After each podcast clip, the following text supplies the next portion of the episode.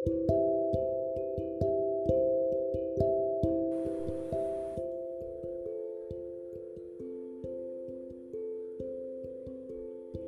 दोस्तों, आप सब भी ठीक होंगे और स्वस्थ होंगे।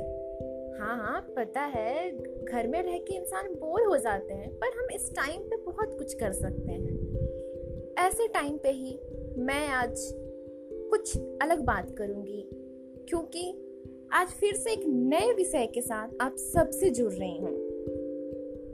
और थोड़ा सा अलग है, हटके है। हाँ हाँ पता है मुझे बुक पढ़ना और उसका रिव्यू सुनना भी बहुत बोरिंग होता है। पर हाँ अगर हम एक बार उस बुक को पढ़ें, हमें इतना इंटरेस्ट उसमें जाता है कि पता ही नहीं चलता कि वक्त कहाँ बीत गया। ऐसे ही मैं एक नए विषय यानी उपन्यास के बारे में बात करूँगी। इस कोरोना वायरस की वजह से घर में रह रह के काफ़ी बोर हो गई थी और अपने टाइम को यूटिलाइज करने के लिए मैंने एक किताब पढ़ी और वो भी हिंदी साहित्य उपन्यास, जो कि प्रेमचंद के थे। आज हम बात करेंगे निर्मला निर्मला हिंदी साहित्य उपन्यास। हम युवा आज कल किताबों से काफ़ी दूर भागते हैं और खासकर हिंदी साहित्य से। लेकिन अगर हम चाहें तो हम, अगर पढ़े तो हमें बहुत इंटरेस्टिंग लगेगा। पहले के लेखक जो थे वह बहुत ही रचनात्मक और सामाजिक कृतियों को बहुत ही सुंदर से प्रस्तुत करते थे। प्रेमचंद्र द्वारा निर्मला प्रसिद्ध उपन्यास है। इसका प्रकाशन सन 1927 में हुआ था। यह उपन्यास दहेज प्रथा और अनमेल विवाह को आधार बनाकर लिखा गया था। यह साहित्य महिला केंद्रित साहित्य के इतिहास में इस उपन्यास का विशेष स्थान है।